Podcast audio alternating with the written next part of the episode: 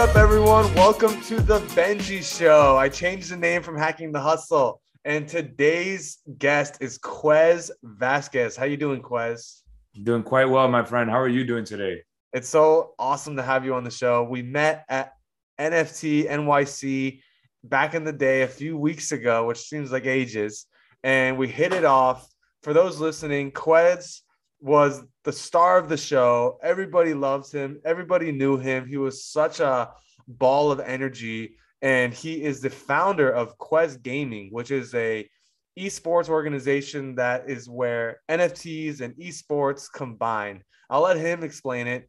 So let's kick it off, Quez. Tell us a little bit about how you got into esports and NFTs. First and foremost, that was just ridiculously kind of you for saying that. Thank you so much. Um, yes, hello everyone. Uh, I'm very excited to be here. Uh, I will say to start the.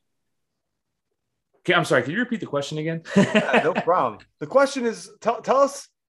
Let's talk about. You know, let's change topics and talk about the NFT community because, in my eyes, I see you as an active member in the space. You're a part of the community. You understand what it's all about.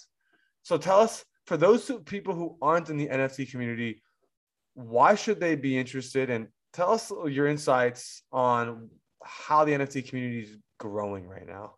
Sure, that's a great question. Um, so my lens on the NFT community has kind of come as a result of being uh, part of this space for a, a little un, a little over a year now.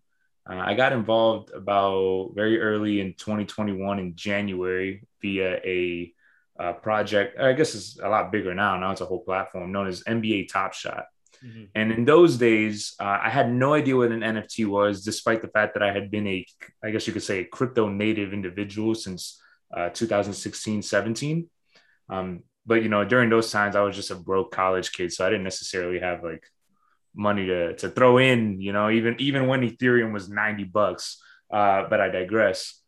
Um, when I when I got in and I became, I guess you could say, like a member of the you know NFT world, uh, I think for a lot of folks, kind of the thing that attracted them in at that time was the fact that there was a lot of financial incentive, and there was a lot of uh, opportunity to walk away with more money than people had probably seen in such a short amount of time.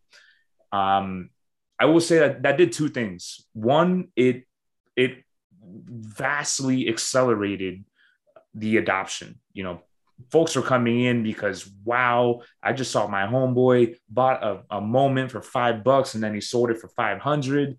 Like, where else are you going to see that kind of return? So, you know, a lot of eyes, a lot of attention started coming in as a result. However, on the other side of the, of the coin, um, it kind of it kind of created a really uh, negative tone about NFTs in that, okay, if I get into NFTs, I will make money. Or if I get involved in NFTs, it only has to do with me, uh, tr- you know, trying to make money. And what I learned as a result of being, you know, a member of this space for a while is that, yeah, you know, th- there's a lot of life changing money that's circulating around, but it's so much bigger. It's so much bigger than just a financial incentive. And I think for folks who are from the outside looking in, there's a lot of a lot to be attracted by when it comes to uh, monetary gain. However, I think there's more to understand in terms of the underlying technology, and that's an area that I've been focusing on a lot for uh, pretty much the last year. I've, I've, studied, so I've been studying uh, more more so how blockchain works, right? and uh, what what it means to have NFTs or really these digital assets, whether that be, you know, people like to consider it just art right now, but it could be a multitude of things. We could look at documentation, contracts, uh, uh, artwork is one. Music is going to be a very interesting uh, uh, component to look at.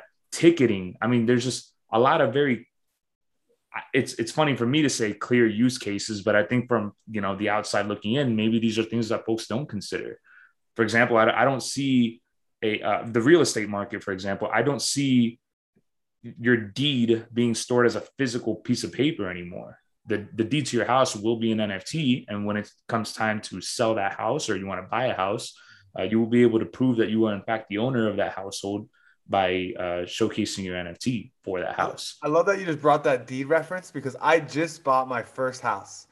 And, no shit! Hey! hey! Congrats. And, and the lawyer on closing day handed me a piece of paper and he said, Don't lose this. This is your deed. This is your contract to ownership. Do not lose it. This is the only copy. And it just made me think about NFTs and how if this was a smart contract, if this was ledgerized, it would be unlosable. You wouldn't have to worry about it. Yeah. Yeah, it's an obvious. I mean, God, like God forbid something bad happens, you know, a, a, a, fire comes around. I mean, I'll tell you this: like in in my area, there every now and then we have fires, and I've had a few friends who've lost their homes to a fire, and I think, and while it's shitty, eh, by the way, am I allowed to curse? Yeah, of course. Okay, and while it's, I'm, I'm sorry, while it's unfortunate that the house is gone, I think what, at, at least when when I when I've been on the other side, like listening as my friends tell me about, uh, you know, this very negative experience. One of the things that stands out to me is that man, I lost everything inside the house. Mm-hmm. That's more so what they care about. Yeah. And uh, you know, you have your your deed sitting somewhere in the attic or wherever it is. I don't know what people's security measures are nowadays. Hopefully, it's something safer than that. But uh, you know, house burns down, so does the deed. You lose the deed. It, like, how do you prove that you're in fact the owner? All right, of, we'll cut you off. I want to talk about esports. Oh yeah, sorry. Like I said, man, I'll get into some tangents here, so, so I, I, apologize about, about, that. What What is your company's vision? Yeah. Um. So you you actually asked me earlier how I got into esports, and uh, just like I guess a quick background on that, um, and and so that way I could kind of show you where I think this where the vision of Quest Gaming is going. Um, I got into esports because for a long, long time, like many other people probably in, in our generation, you know, they, they were raised playing video games. And for a long time, you were told that uh, video games is pretty much a waste of time. There's no real value in, in uh, spending a lot of your time uh, trying to hone your craft, get better, be more competitive, whatever. And uh, esports, you know, the, the professional gaming atmosphere has since put that entire stigma on its head um, and we saw that tremendously with the rise of uh, games like League of Legends, Fortnite in particular, I think was a huge, huge um, catalyst for esports adoption, um, and then many others. Mm-hmm. And now you saw the, like, you know, when I was 13 years old, uh, mom and pop were yelling at me for playing Call of Duty for too long. And 13 year olds today are, and again, like I, I think this is very exciting. It kind of shows a, a, a change. But 13 year olds today, their parents are offer are, are willing to get coaches to help their kids become better players so that that way they have an opportunity to compete. So it's nice to see the this the stigma is starting to change, uh, but I, I, I think that we still have quite a long way to go. So uh, Wait, I, I got in. So there's coaches. There's coaches for esports. Oh, absolutely. Yes, even the most professional players in the world are are being coached um, and again, I apologize if that's something that I, I, I consider to be common knowledge. But yes, for for uh, for our audience here, there are on on the world's biggest stages coaches sitting behind both teams that are going against each other, and the amount of money that revolves in that space. Again, not not because it's not because it's like artificial or pumped or anything. It's like the amount of money that goes into honing a professional gamers is quite extravagant fun fact um, if you're looking at a team like 100 Thieves or Optic Gaming or FaZe Clan, those are probably like the three most notable esports organizations in the world. Um, for any of them to have wanted, wanted to enter CDL, which is the Call of Duty uh, Professional League, uh, a, a franchise spot just for you to compete against the other 12 teams. Franchise spot costs you about 25 mil. Wow. 25 million. That is for you to enter the stage that has nothing to do like that doesn't include your team that doesn't include your coaches your training travel lodging uh, uh, equipment there's there's a, a lot that goes into it and that's again also without even considering content creation or apparel and mm-hmm. uh, i guess what we consider the traditional pillars of, of an esports organization well, so, I would say I, am at 101 rookie level for understanding what's going on in esports, and I assume so is my audience. So, can you teach us what's going on in esports and where what, what are the platforms and what are the trends going on right now? What do we need to know? Sure. Um, what do folks need to know about esports? Well, um, esports is demystifying the like I said earlier, the word stigma, the stigma around if you play video games, you're wasting your time. Mm-hmm. Uh, when that goes, whether you are a five year old who's just now getting exposed to Fortnite or a 46 year old who has long been a, a, passionate gamer for, you know, most of their life. Um, esports is now offering a new avenue for individuals to, to consider a, a, a professional career in the world of gaming. And for many, that sounds like a dream and perhaps too good to be true. But opportunities for these kind of things are popping up left and right every day. Why? Many new esports organizations are popping up. So we see all the way at the top. I mentioned three uh, three major organizations, which is FaZe Clan, Hundred Thieves, and Optic. Mind you, that's my personal viewpoint. Some other folks will argue that other uh, organizations are are above or below, whatever. But those those three te- technically have three pillars to their organization. The first is the competitive side, and that's where they that's where a lot of the money is being spent in signing players, coaching them, strategizing, uh, going to the IRL um, LAN tournaments. That's a local area network, uh, LAN tournaments, and competing against each other. So, you know, we'll see on a majors stage, uh, Optic Gaming versus FaZe Clan uh, in a game like Halo, Halo Infinite that just came out, uh, and their professional league known as HCS, the Halo Championship Series. Uh, and, you know, like for a lot of folks who were in esports, which was once known as MLG, Major League Gaming, about 10 to 15 years ago, to see these organizations that are about 10 years old, FaZe and, and Optic, go head to head in a game that they played 10 years ago, now again on a big screen uh, w- with all the attention around esports right now. I don't know. It's like a, a very inspiring feeling, kind of showing that there's there's opportunity for anyone that's that's willing to put in the work. Mm-hmm. Um, it won't come easy. It's uh, a lot of stress, but the opportunities are there for folks that want to take it. So I, just before I continue on, does that does that provide a, a, bit of a primer in terms of the esports pillar? Definitely. Now tie it into NFTs. Before I do, there's also the content pillar, and that's where we see people on Twitch, Facebook Gaming, YouTube who are essentially live streaming uh, any particular like it, it, could be a content around a particular game so maybe they play a lot of warzone they play a lot of halo and they're kind of capturing their experiences their training whatever it is some people do podcasts live on twitch there's like there's a lot of uh, things that that can be monetized in that pillar and then lastly is apparel so you want to represent the organization that's also another stream of income for esports orgs hmm. now as I mentioned, these are the three, and it's so funny to, to use the term traditional in, in a rather emerging space.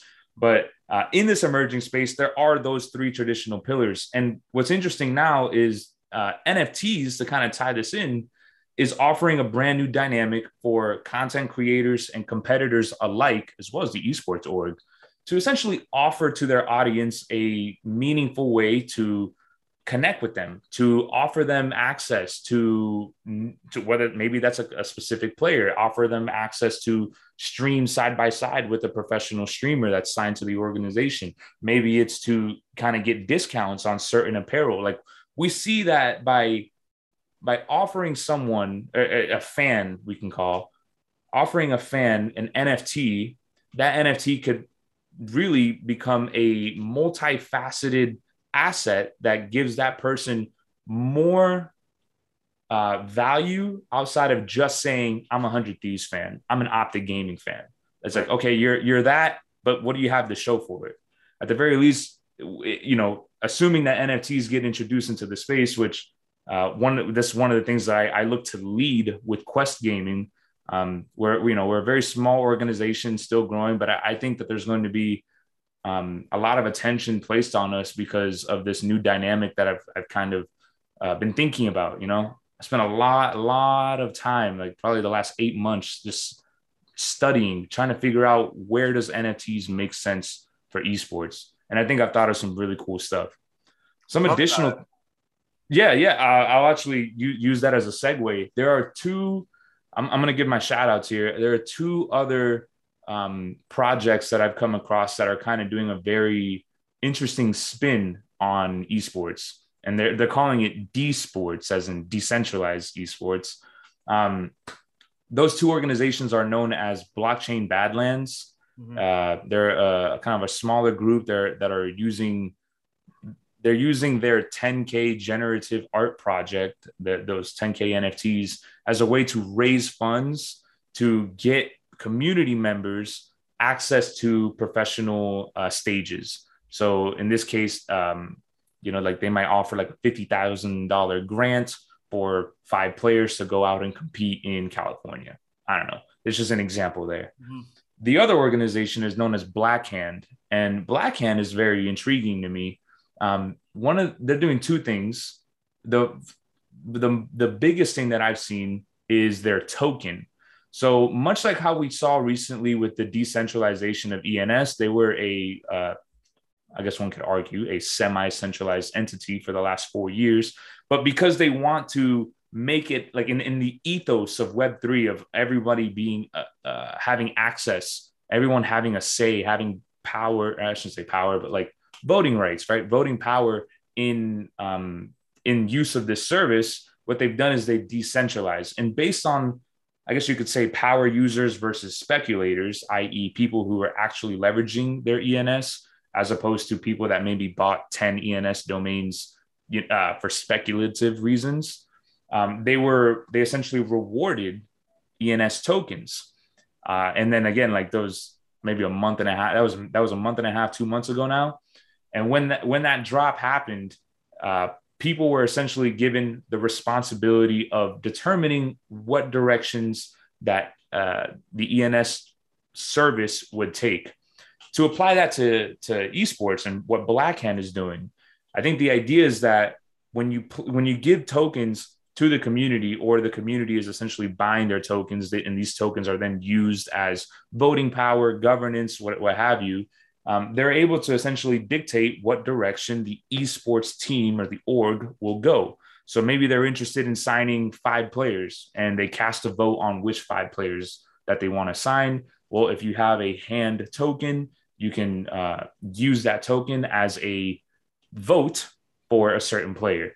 And again, this is all I, I'm not affiliated with them. I'm just I'm just in uh, an admirer kind of what they've done. I, I, think they're they're putting a really good foot forward. Um, and personally, I will. I, have I've said it to the owners before. I, I, think I will offer competition to them in a healthy way, right? Uh, competition to them in in kind of the directions that Quest Gaming will take. Wow. So, so tell me, tell where's where's Quest Gaming going? What is Quest Gaming? So Quest Gaming is an organization I started back in 2020 um, February, pretty February 7, 2020. Crazy how time flies. Um, at that time, it started as really just an apparel company. I really was uh, interested in kind of becoming a business owner. I'd wanted to be a business owner. And uh, I, I, saw there was a bit of a hole in the esports industry in uh, in apparel specifically. Just to quickly find out that I didn't do enough research and I kind of got punched in the face. Um, lessons learned, right? I then pivoted once into, at that time, pivoted into, okay, no, we're going to be a proper esports organization. And then again, adopting those traditional pillars, the um, esports content and apparel. Great. That kind of kept going for a while. And while I was streaming myself, I noticed that there was a lot of individuals kind of coming in and like forming a community. And I would say in that year, maybe like a little less than 100 people came in and said, wow, like, you know, uh, Christian Quez, I love what you're doing here, man. You have my support.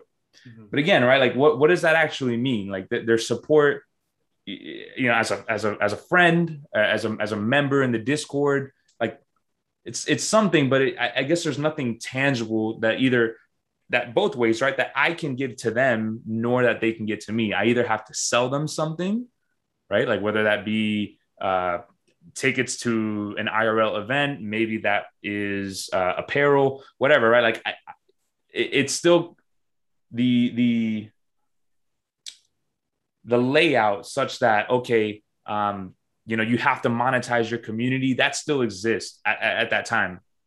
Come the end of 2020, heading into 2021, like I said, I kind of learned about NFTs, and I was like, man, like I I don't know enough about this. So I really want to learn more and I just kind of stayed learning, trying to figure out what was going on, whatever.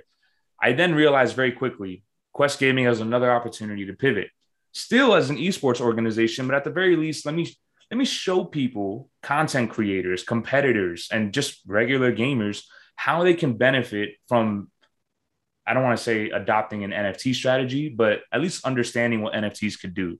Maybe this is going to be a you know a financial break for somebody, or maybe another person who is a content creator thinks about how they can uh, you know connect in a meaningful way with their community, and that's what I started doing. So Quest Gaming for the last uh, eight eight months, nine months was purely a place of education, free. And on our Discord server, anybody uh, was able to join and get a crash course in the NFTs, uh, which is namely everything that like I I learned. I just took all I documented all the resources that I consumed, and then I placed it there for like, hey, you know, if you want to take a look at what I looked at, this is where you could you could go through it. Um, and I've since then been adding a whole bunch more resources, offering a place for people to ask questions. Um, again, all in the spirit of, of inviting curiosity. Skepticism, criticism, all of that is welcome.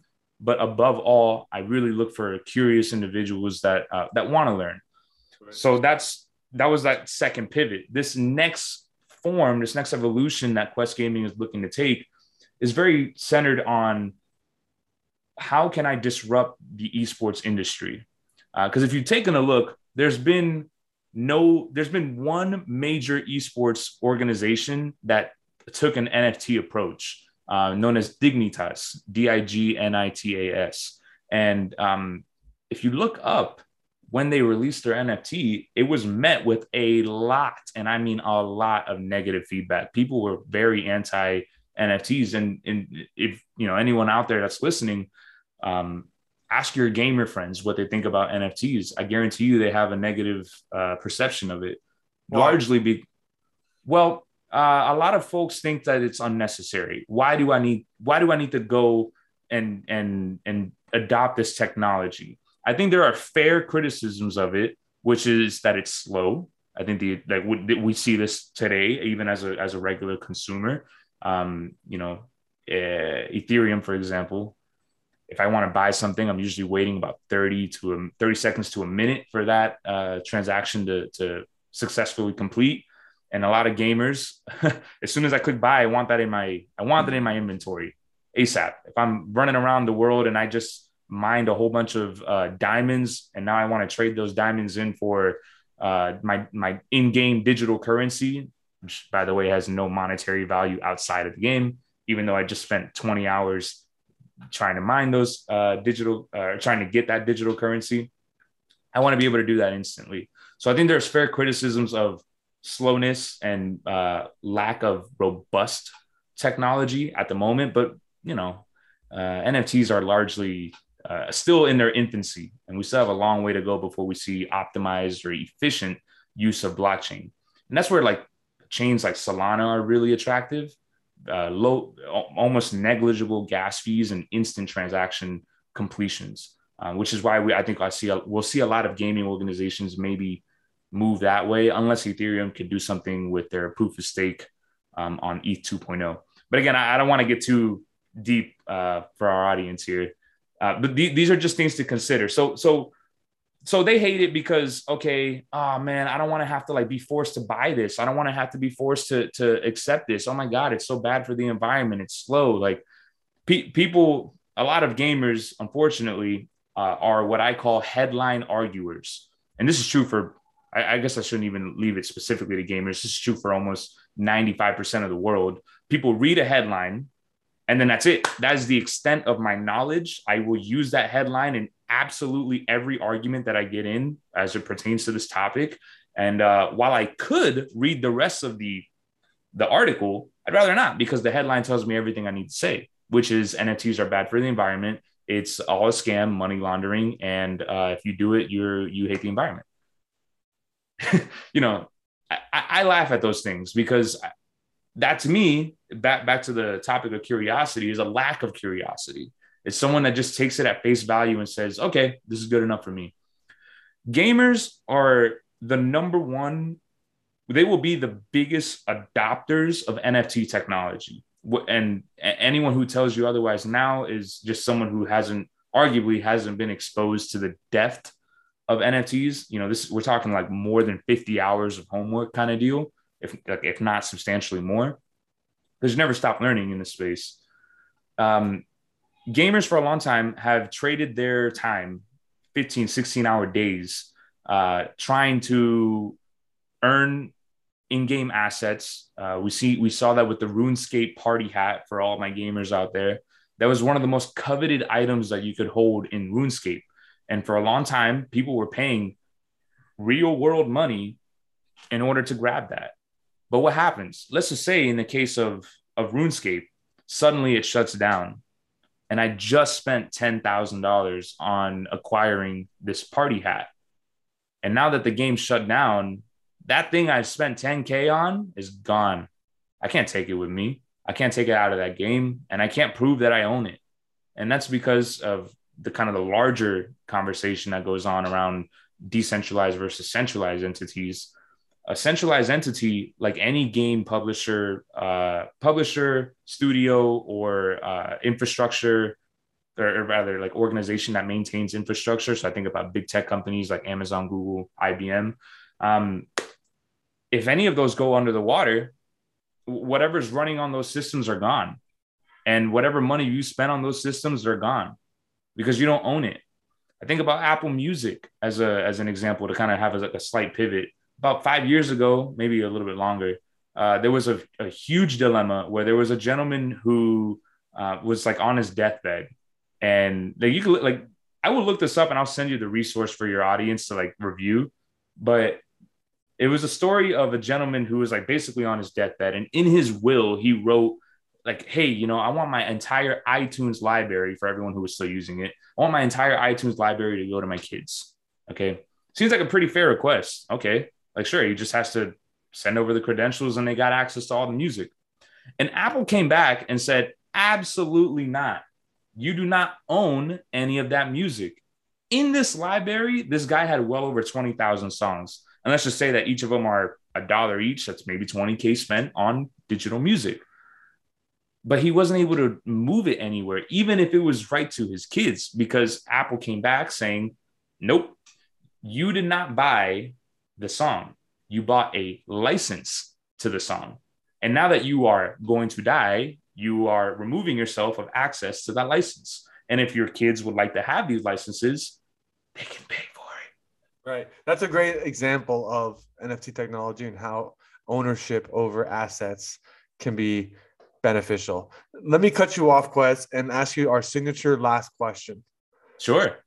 If there was one thing you could do to improve this world, what would you do and why? One thing that I would do to improve the world of NFTs or just like the world in general, like um, oh man, I would I would ask the world to be, I would ask the world to to ask better questions, to be more curious, to to to think more, to ask why more, to wonder more, to dream more. I just think that there's a lot of folks that take things at face value and they miss out on an opportunity to learn about at the very least like widen their perspective mm. i'm not saying that everything in life is going to be rainbows and, and sunshine um, but you know my my pops told me you know show me the good show me the bad and then i'll make my choice from there. But no matter what like the the, the breadth of perspective that's that's a that's what i would ask. That's what i think would make things better broadening your horizons. Love that answer. That was really good. All right quez awesome seeing you again. Thanks for sharing your insights. I'm gonna chop this up, make it a little highlight clip, and I'll share that with you in the world. I'm super excited. Again, I apologize. I talk a lot, so I just going crazy on the uh, on the on the talking there. All good. That's th- thank.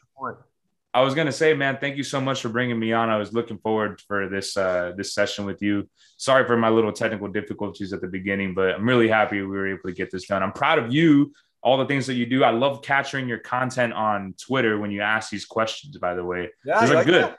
Yeah, hell yeah. You're the question of the day. Absolutely. I look forward to that pretty much every day. Really? So, Why? Yeah. Why? Because you ask really good questions and I reflect on it. I well, I, am a very introspective person. Uh, I like to kind of refine myself as often as possible. And you ask you uh, you ask very good questions that someone who is reflective would uh, reflect on. So thank you for asking those questions. My pleasure. That's the goal. That's the purpose of these questions to hopefully inspire someone to reflect and think big. I've been doing that since day one, ever since I saw your stuff, man. So awesome. I never stop. Great to see you, mi amigo. Nos hablamos pronto, okay? Dale, man. Un abrazo. Un abrazo. Bye.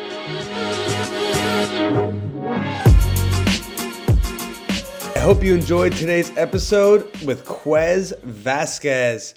I learned a lot about NFTs and the gaming industry and what is esports. If you enjoyed this episode, please blah blah blah blah. Please give me some love. Let me know your thoughts. Leave a comment, a review. That helps me a lot and the podcast and helps it grow. Have a great day and see you later.